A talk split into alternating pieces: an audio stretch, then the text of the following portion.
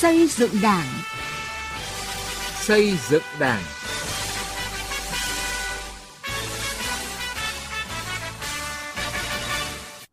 Thưa quý vị và các bạn, chương trình xây dựng Đảng hôm nay xin chuyển đến quý vị và các bạn những nội dung sau. Cơ sở cho niềm tin vững chắc xây dựng một Việt Nam xã hội chủ nghĩa hùng cường. Thực trạng tự phê bình và phê bình trong Đảng hiện nay và những giải pháp nâng cao công tác tự phê bình và phê bình.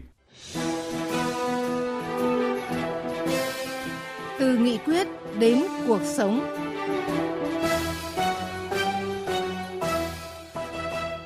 Thưa quý vị và các bạn, trong bài viết một số vấn đề lý luận và thực tiễn về chủ nghĩa xã hội và con đường đi lên chủ nghĩa xã hội ở Việt Nam, Tổng Bí thư Nguyễn Phú Trọng đã đề cập một số khía cạnh từ góc nhìn thực tiễn của Việt Nam và tập trung vào trả lời mấy câu hỏi: chủ nghĩa xã hội là gì? Vì sao Việt Nam lựa chọn con đường xã hội chủ nghĩa? Làm thế nào và bằng cách nào để từng bước xây dựng được chủ nghĩa xã hội ở Việt Nam?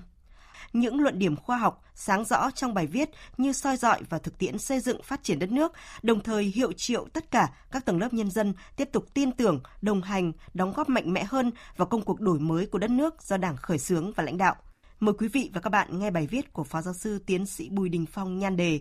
Cơ sở cho niềm tin vững chắc. Nhân kỷ niệm 131 năm ngày sinh Chủ tịch Hồ Chí Minh, 19 tháng 5 năm 1890, 19 tháng 5 năm 2021 và bầu cử đại biểu Quốc hội khóa 15, đại biểu Hội đồng Nhân dân các cấp nhiệm kỳ 2021-2026. Tổng bí thư Nguyễn Phú Trọng đã có bài viết một số vấn đề lý luận và thực tiễn về chủ nghĩa xã hội và con đường đi lên chủ nghĩa xã hội ở Việt Nam. Xuất phát từ góc nhìn thực tiễn, bài viết đưa ra những lý lẽ sâu sắc, luận cứ, lý giải thuyết phục, tạo cơ sở niềm tin vững chắc vào chủ nghĩa xã hội và con đường đi lên chủ nghĩa xã hội ở Việt Nam. Về lý luận, bài viết khẳng định chủ nghĩa xã hội ở Việt Nam là chủ nghĩa xã hội khoa học dựa trên học thuyết Mark Lenin trong thời đại ngày nay.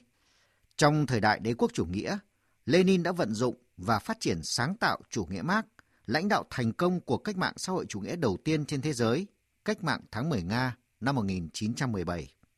Chủ tịch Hồ Chí Minh đã vận dụng sáng tạo chủ nghĩa Mark Lenin, khẳng định giải phóng dân tộc ở Việt Nam muốn giành được thắng lợi phải đi theo con đường cách mạng vô sản.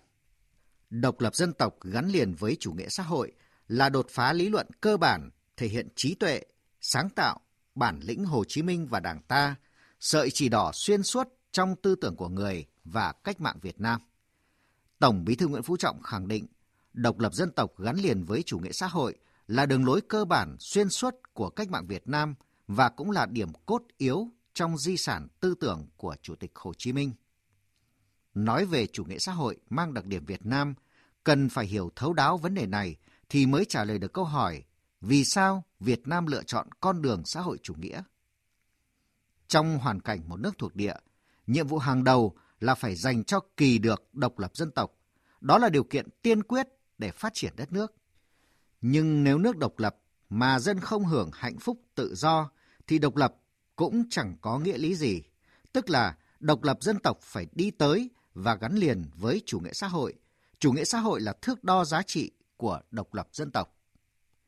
Lý luận căn cốt về chủ nghĩa xã hội và con đường đi lên chủ nghĩa xã hội ở Việt Nam qua lý giải mối quan hệ giữa độc lập dân tộc gắn liền với chủ nghĩa xã hội được Hồ Chí Minh khẳng định ngay khi Đảng ra đời,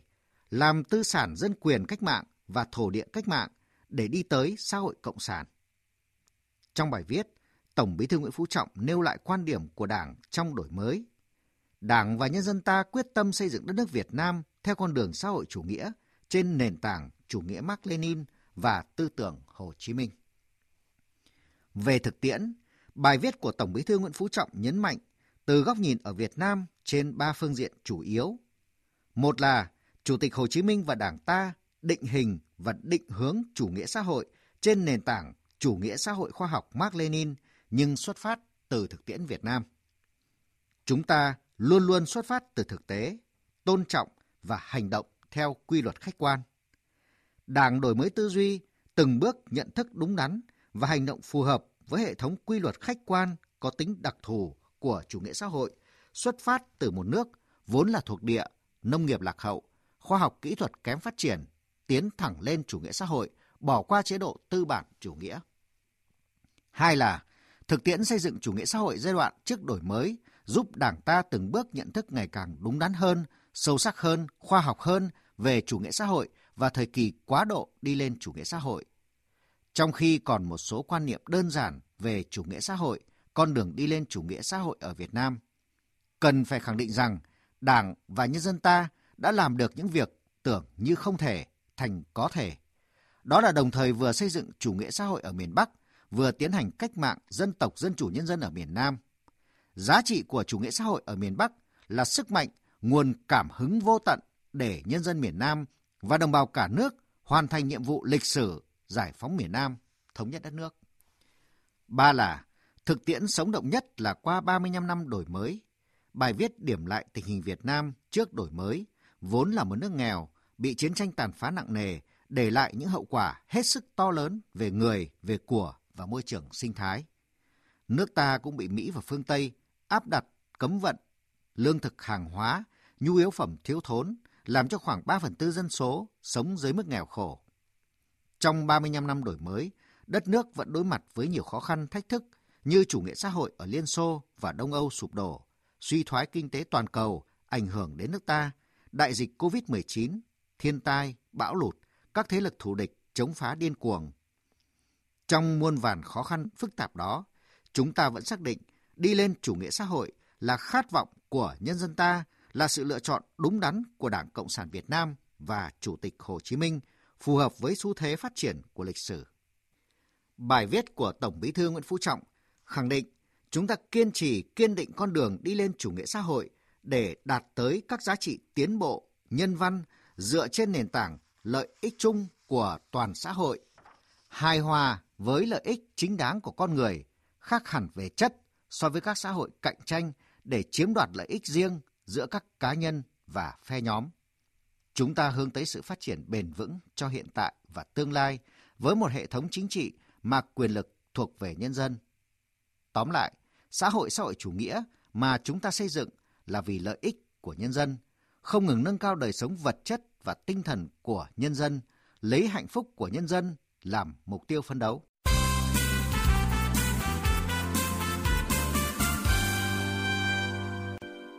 Thưa quý vị và các bạn, tự phê bình và phê bình là nguyên tắc cơ bản và vũ khí sắc bén trong xây dựng Đảng. Tuy nhiên, tự phê bình và phê bình ở nhiều nơi lại bị làm lướt, qua loa, mang tính hình thức, hoặc ngược lại, có nơi, có lúc mượn tự phê bình và phê bình nhằm mục đích moi móc, trả thù nhau. Tiến Anh, phóng viên Đài Tiếng Nói Việt Nam có bài đề cập. Dẫn ra nhiều vụ việc tiêu cực xảy ra gần đây như các vụ Cục trưởng Cục lãnh sự Bộ Ngoại giao chỉ chưa đầy 6 tháng được bổ nhiệm đã bị khởi tố vì nhận hối lộ trước đó. Ba lãnh đạo, nguyên lãnh đạo cấp vụ thuộc Bộ Y tế, Bộ Khoa học và Công nghệ cùng nhiều giám đốc CDC ở các tỉnh bị cáo buộc nhận hối lộ, lợi dụng chức vụ quyền hạn trong khi thi hành công vụ, khiến bộ kit xét nghiệm COVID-19 bị thổi giá lên đến 45% và nhiều vụ việc khác. Thiếu tướng Lê Văn Cương, nguyên viện trưởng Viện Chiến lược Bộ Công an cho rằng, công tác phê bình và tự phê bình ở một số tổ chức đảng chưa được thực hiện nghiêm túc, dẫn đến quyền lực bị tha hóa. Mà một trong những nguyên nhân gốc rễ được nhìn nhận là tự phê bình và phê bình bị làm lướt nên không phát hiện được tiêu cực, hoặc biết có tiêu cực nhưng ngại va chạm nên không đấu tranh đến cùng. Dùng cái quyền lực của người dân giao cho công quyền ấy để mưu lợi cá nhân, gia đình, phương hội bè nhóm. Như vậy là cái công quyền này biến thành tứ quyền này, tha quả quyền lực. Một biểu hiện của nó dễ dàng là tham nhũng. Đấy là quyền lực giao cho cán bộ với hệ thống giám sát lỏng lẻo về khoa học chính trị. Quyền lực không được giám sát thì tha hóa. Phó giáo sư tiến sĩ Nguyễn Trọng Phúc, nguyên viện trưởng Viện Lịch sử Đảng, Học viện Chính trị Quốc gia Hồ Chí Minh nhìn nhận, hiện tượng khá phổ biến trong thực hiện phê bình và tự phê bình đang diễn ra, đó là tự phê bình và phê bình thiếu nghiêm túc, qua loa, chiếu lệ, dễ người, dễ ta, có biểu hiện thỏa hiệp, không tỏ thái độ đúng sai, không phê bình ai để không ai phê bình mình. Vẫn còn tình trạng mượn tự phê bình và phê bình để ca ngợi động viên nhau, dẫn đến nhiều cán bộ lãnh đạo trượt dài trong những sai phạm nghiêm trọng mà tổ chức đảng không phát hiện xử lý nhìn nhận à, mấy nghìn cán bộ bị xử lý kỷ luật vừa rồi đấy. Rồi trong đó có à, 100 cán bộ thuộc ừ, diện Bộ Chính trị Ban Bí thư quản. Thì tôi rút ra một cái nhận xét thế này này. Hầu hết cán bộ sai phạm đều không phải từ tự phê bình phê bình ở, ở chi bộ ở, ở, ở tổ chức đảng phát hiện. Chứng tỏ là cái tự phê bình phê bình ở trong tổ chức đảng là thậm chí trong cấp ủy thì vẫn còn hạn chế. nhà báo Phong Điệp báo Nhân dân cũng nhận định, công tác phê bình và tự phê bình trong Đảng hiện nay vẫn còn nhiều bất cập, nhất là cán bộ chưa thực hiện tốt tinh thần gương mẫu trong phê bình và tự phê bình. Cùng với việc sử dụng phê bình và tự phê bình nhằm tăng bốc định hót nhau, thì nhiều cơ quan đơn vị còn xảy ra tình trạng dùng phê bình tự phê bình làm vũ khí để bôi nhọ, xúc phạm và hạ bệ lẫn nhau. Tất cả những hiện tượng này đã vô hình chung làm cho tổ chức đảng yếu đi thay vì cái việc sử dụng phê bình để góp ý, để hoàn thiện, để cùng nhau tiến bộ, thì trở thành vũ khí để triệt hạ nhau. Cái việc phê bình trở thành cái việc mà, gọi là, bới bèo ra bọ để hạ nhục nhau và ở một cái chiều ngược lại nữa. Phê bình trở thành một cái công cụ để cho những cái người mà có cái mục đích thiếu lành mạnh định bợ với cấp trên. Cái thực trạng này cản trở cái sự phát triển của mỗi tổ chức cũng như là cản trở sự phát triển của xã hội.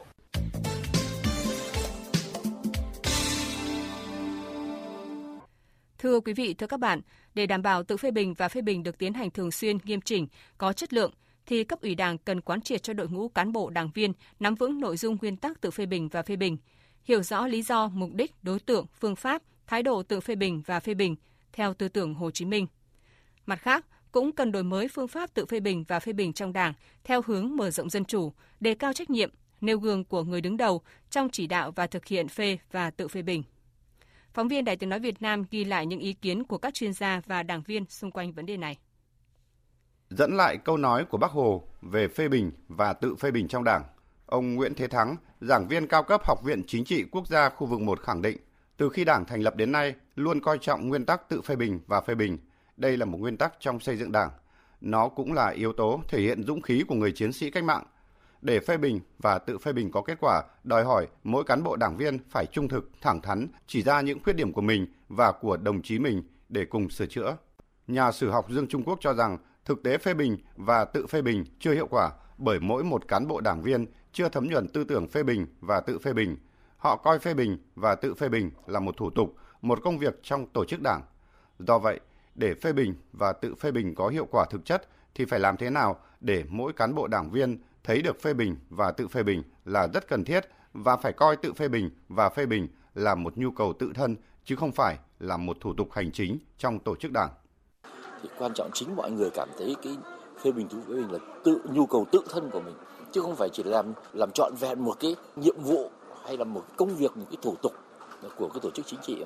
Còn ông Ngọ Duy Hiểu, Phó Chủ tịch Tổng Liên đoàn Lao động Việt Nam cho rằng để tránh tự phê bình và phê bình theo kiểu dĩ hòa vi quý hay làm lướt hoặc lạm dụng phê bình vì những mục đích không trong sáng trong các tổ chức đảng thì trước hết các tổ chức đảng cấp trên phải làm tốt công tác tự phê bình và phê bình. Cùng với đó, cấp ủy và ủy ban kiểm tra cấp trên cần có những gợi ý hướng dẫn cho các đơn vị trực thuộc, nhất là những đơn vị tổ chức khi có những vấn đề nảy sinh nổi cộm, tiến hành phê bình và tự phê bình vào những vấn đề trọng tâm.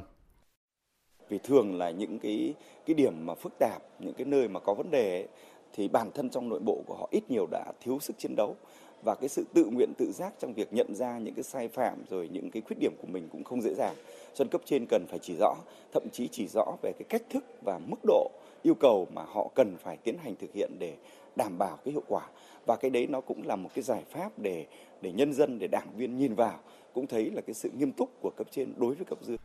Theo giáo sư tiến sĩ khoa học Phan Xuân Sơn, Học viện Chính trị Quốc gia Hồ Chí Minh, phải coi phê bình và tự phê bình không chỉ là nguyên tắc sinh hoạt trong Đảng mà còn là một nét sinh hoạt văn hóa đặc thù. Vì vậy, một trong những yếu tố quan trọng khiến cho việc tự phê bình và phê bình hiệu quả hơn trở thành một nét sinh hoạt văn hóa đặc thù trong Đảng thì phụ thuộc rất nhiều vào tầm văn hóa của từng đảng viên, đặc biệt là tầm văn hóa và sự nêu gương của người đứng đầu cái vai trò của cái tự phê bình và phê bình của những người đứng đầu thì có vai trò quan quan trọng. Thậm chí có nhiều cái giai đoạn có nhiều lúc là quyết định. Bởi vì anh là cái người anh cầm trịch tất cả những sinh hoạt trong tổ chức đảng của anh. Trong đó có cả cái tự phê bình và phê bình. À, chúng ta phải ràng buộc vào cái vai trò nêu gương này không chỉ là cái trách nhiệm mà chúng ta phải coi đó như một cái nghĩa vụ và chúng ta phải có cái chế tài rõ ràng. Tự phê bình không phải là để tự hạ thấp mình mà là thể hiện một trình độ nhận thức lòng dũng cảm sự trung thực ngay thẳng trước tổ chức đồng chí đồng đội và rộng hơn là trước Đảng và nhân dân. Phê bình là giúp đồng chí mình nhìn nhận ra những hạn chế khuyết điểm để khắc phục và vươn lên. Và để thực hiện hiệu quả công tác tự phê bình và phê bình, đưa tự phê bình và phê bình trở thành một sinh hoạt văn hóa trong Đảng, rất cần sự nêu gương của người đứng đầu, ý thức trách nhiệm của mỗi cán bộ đảng viên. Tới đây thì thời lượng dành cho chương trình xây dựng Đảng cũng đã hết. Cảm ơn quý vị và các bạn đã quan tâm lắng nghe. Xin chào và hẹn gặp lại trong các chương trình sau.